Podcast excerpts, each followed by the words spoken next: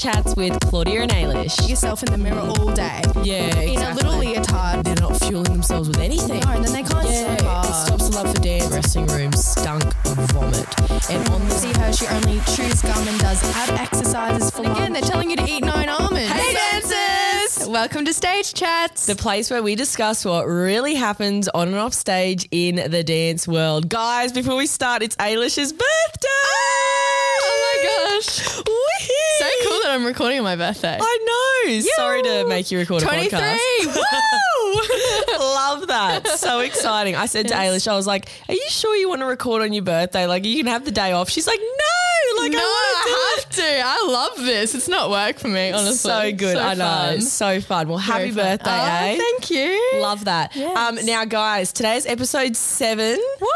And we're going to be talking about eating disorders in the dance world because we think this one's a really important topic and so common. Like, I've definitely been around it. Have you, Ab? Absolutely. Definitely been around it. Yeah. So, yeah, it's really good to talk about it, I think. Really, really good. Yeah. And by the way, you guys can win one of our unreleased Claudia Dean Collection tracksuits that are launching this weekend simply by listening to this podcast. So all you've got to do is take a selfie listening to this episode, tag us, and we'll be picking a winner. You guys are loving the selfies. They're so cute. We love it. Honestly, it's so nice. I like know. Going onto the account and seeing all these like dancers listening to us. Yeah. I know. And I love it. Yeah, and now that we're getting more episodes too, I can see there's like a lot of different things that you guys can listen to and relate to. So it's really cool. Hey. Yeah, so good. Love it. Okay, so let's get straight into it. So A, did you ever experience an eating disorder yourself, or how was your eating experience as a dancer?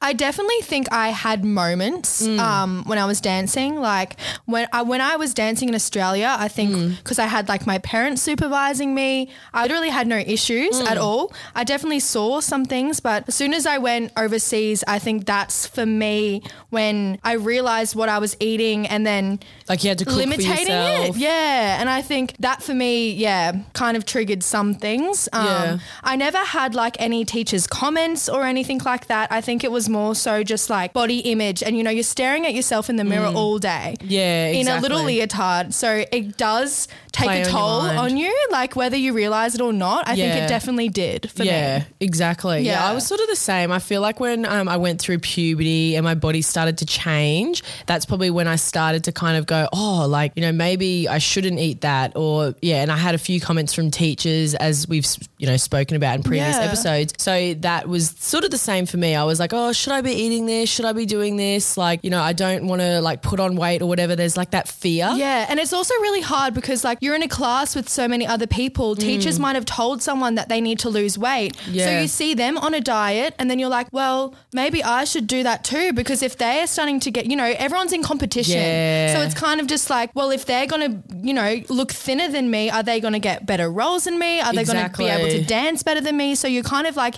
in a competitive mindset with them. Yeah, it's like a vicious cycle, isn't it? And it's a very vicious cycle. And it's very hard to not get in that trap. I also remember too, like just a girl in my class, like clearly had an eating disorder. We actually used to like live in the same flat. Yeah. And there was like 6 of us living in this flat, and like I'd go to the toilet after her and there'd be like remnants of food in the toilet. Yeah. And you could just definitely tell like the shower was running when she was like going to the toilet. Like she was obviously trying to cover up her vomiting after her eating. Yeah. And it was just it was really like sad to watch. And she'd go into class the next day and the teacher would be like, let's just pretend her name is Sally. She's like, Sally, you look so good. So that was kind of like solidifying to her that her behaviour was okay to do. Exactly. Because she was like looking better in the teacher's eyes, but it's actually like it was a scary spiral for that poor girl. Yeah, and it's unstable as well. Like I think not sustainable. Yeah, and like, yeah, sure, you might be trying to make like healthier choices. I think mine, well, I didn't have like a full-on eating disorder, but I definitely was very conscious of what I ate and really controlled it. And so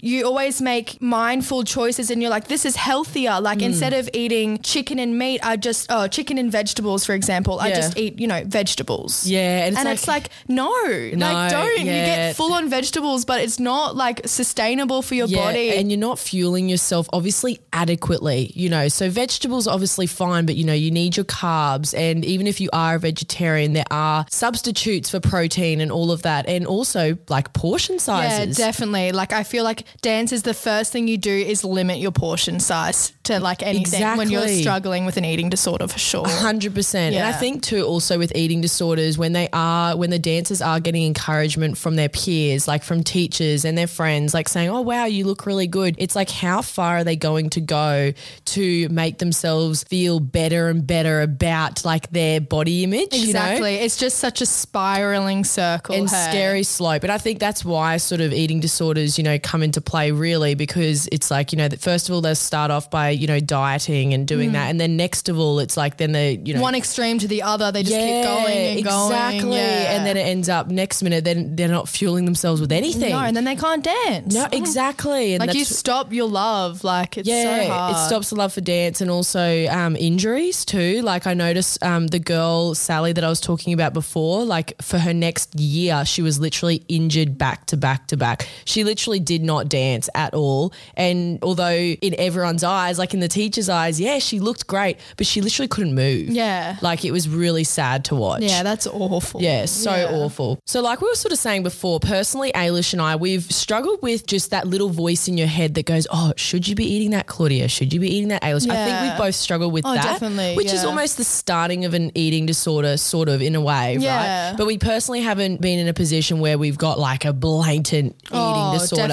Definitely not. But we've been around it. So like have you been around someone that's like clearly had it? Yeah, like I remember in school she had comments from our teacher saying that she needed to lose weight. Yeah. And so we'd be at lunch and she wouldn't be eating. We had morning tea, she wouldn't be eating. Dinner, she'd catch the train and we were just like, is this girl not eating all day? Like what is the go? And we were actually genuinely really concerned, but also at the time we were very, very young. Yeah, you don't know how to approach it. So we didn't know how to approach it anyway. So we were like, okay, what do we do? So we went into her bag to see if maybe she brought a lunchbox. Yeah. And then we saw packets and packets of chips, muesli bars, lolly bags. Wow. Like she obviously was, she didn't feel comfortable eating in front of us because we all knew that the teacher had made comments to her about her weight. Yeah. So she obviously, for some reason didn't want to eat in front of us. Wow. But she was obviously really binge eating, you know, when she was on the train, when we weren't around her. She didn't want to like eat. Because she was obviously starving. Yeah, she wanted to eat around other people. Exactly. But was starving. So there was just like binge eating, which is just, you know, so scary to me. Yeah, very scary. So I think like comments like that and around peers and stuff, because it is such a, you know, stressful environment and it's very, very intense. Exactly. I think like when everyone's around everyone, she obviously just did not feel comfortable. She didn't feel comfortable. Wow. And also it's like, we'll talk about this after too. How do you approach when you know someone around you has an eating disorder? Like how do you approach that type of scenario? I've definitely experienced it. I sort of can't wait to share like the stories that I have. But there is one thing actually talking about binge eating. I remember too in the company, a dancer told me she went down to the dressing room, and this was like a really good dancer. She went down to the dressing room to grab something from her. Yeah. Like I think she just needed to grab like a hairbrush or something. Yeah. Anyway, she goes into the dressing room and the whole dressing room stunk of vomit.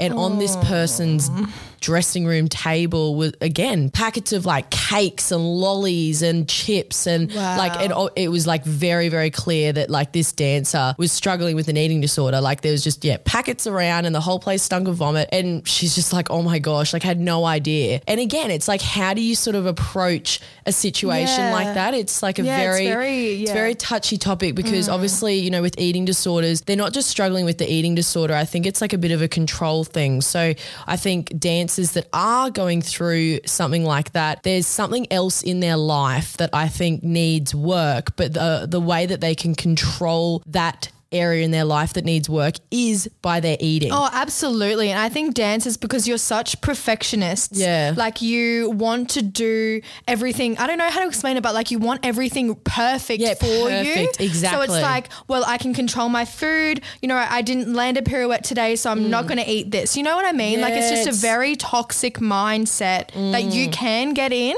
Yeah, and I think like realizing it before it gets to that point is so important. Yeah, like if you have those little comments comments going in your head. Like if you have that little voice that's like, oh, you know, maybe you shouldn't eat this, Sally. Maybe you shouldn't eat that. Yeah. I think that's like when you have to nip it in the bud and speak to someone or seek help, because like honestly they're the starting points of how people get out of control. Yeah, I think. Absolutely. I also remember too this poor dancer, and this was like later on when I was in the company too, she literally had scars on her fingers from where she'd been forcing herself to vomit. There was actual... Oh my God. I know. And it was kind of a known thing. There were a lot of people in the company that like knew that, but no one, like it was so hard. You can't bring it up. It was so hard to bring it up. It's such a touchy thing. Yeah. And actually maybe I'll talk about a little story that I have like with bringing it up with the dancer. Yeah. Basically this girl that I was coaching, I remember I hadn't seen her for like 6 weeks. Yeah. She was a very, very talented dancer. Like I'd used her heaps of photo shoots. She was so gorgeous. Anyway, I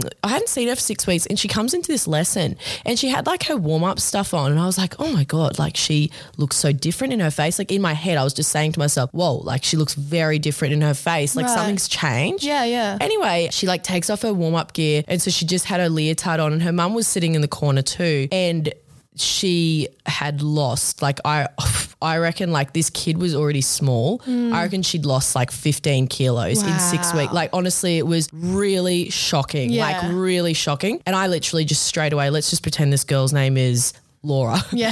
Anyway, I don't like using people's real names. No, of course not. I just, as soon as like we were about to start the lesson, I just said, Laura, can you come and sit down with me with your mum? And we sat down, and I just said like, I'm really, really like, concerned about how you look, and like, are you aware of what's going on, Laura? Like, and I also said to the mother, let's say her name was Patricia. I just said, Patricia, are you aware? Like, is there something wrong? And the mother, bless her, like she just burst out crying, and I had to go and talk to the daughter like alone without the mum there. And, you know, she told me things, and she was really struggling. And this poor girl was like 13. Oh, it's so sad. But also what was really interesting, after I'd spoken to Laura, the girl, I then went and spoke to her mum, Patricia, separately. So I was talking to them both separately, and I just said, you know, like this is just obviously like it's gone out of control. So I think like it'd be best if you go and see this dietitian, blah, blah, blah, to get her back on track, see a doctor. And she's like, yeah. And Claudia, like, I just want to say like, thank you. You're the only person that has said anything. Like I can see my daughter's out of control, and I'm trying to help her, but I'm the mum. So it's very hard. But she said, we've gone to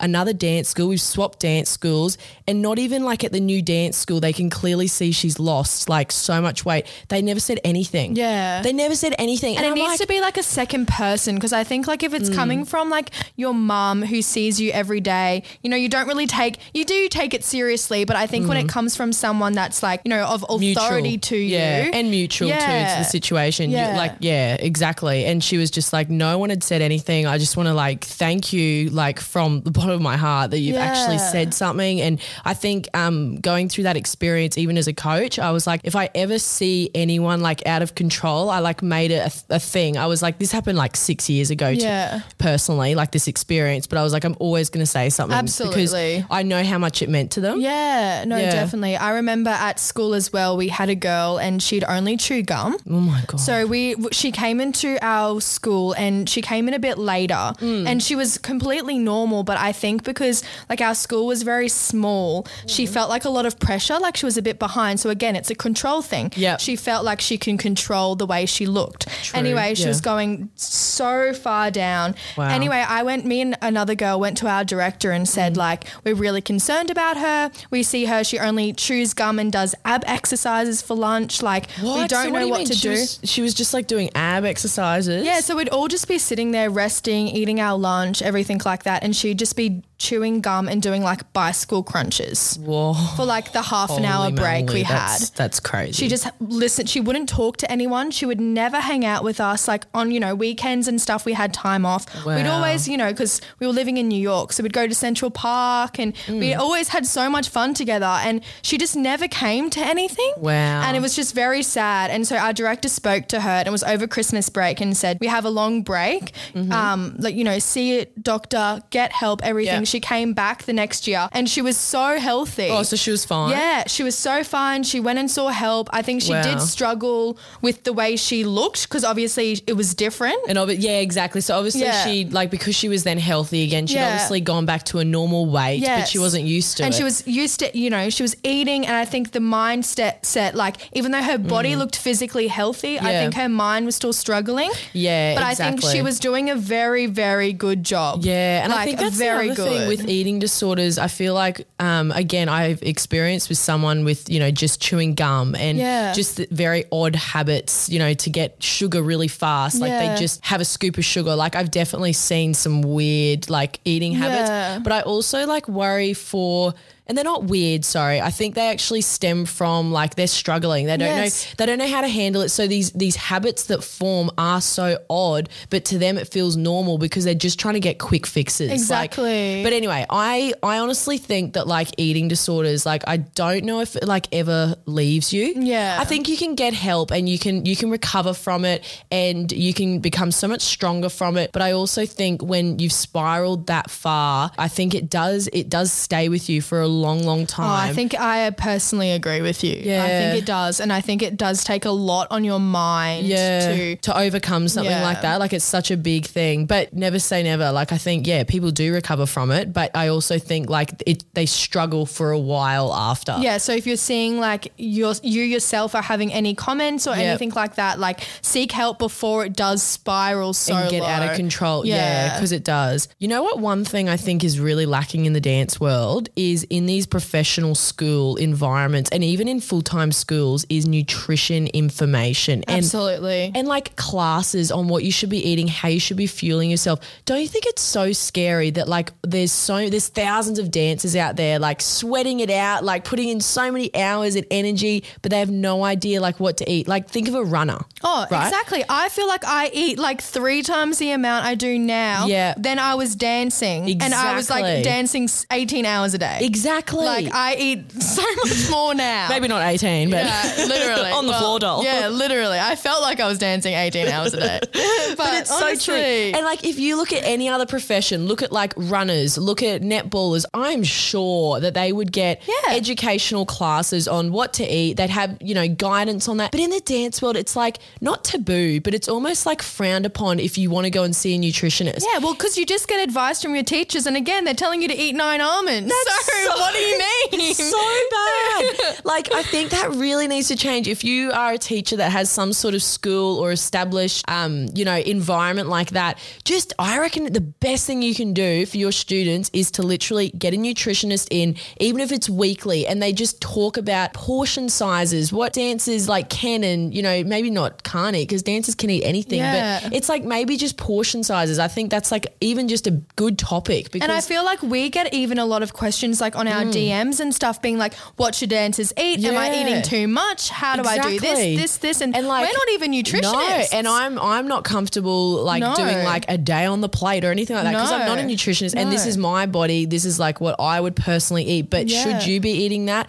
Who knows? Like everyone's different. Everyone's bodies are so different. So I think, I just wanted to like point that out. Hey, it's like, it's so lacking in the dance world. It's like, let's like make this normal. Absolutely. Yeah, seriously. I feel like we should definitely get like a nutritionist, dietitian on the podcast, and or even someone that has struggled with an eating disorder on the podcast. Yeah. We did have one reach out to us, which I think could be like very, very interesting just to hear it from a perspective on like, you know, the relapses they go through and like how she's dealing with it now. Exactly, like years later. Yeah, I think that's really cool. Yeah, so let us do that. Yeah, let us know like in our DMs like if you want to hear that because I think for sure it could be a very good thing for us to like just shine light on. Yeah. Yeah. I agree. All right, dancers. Every single week we record, we always get you guys to ask us a question on Instagram. Yep. Basically, we answer it live on the potty. So we're just going to find a cute question and answer it right now.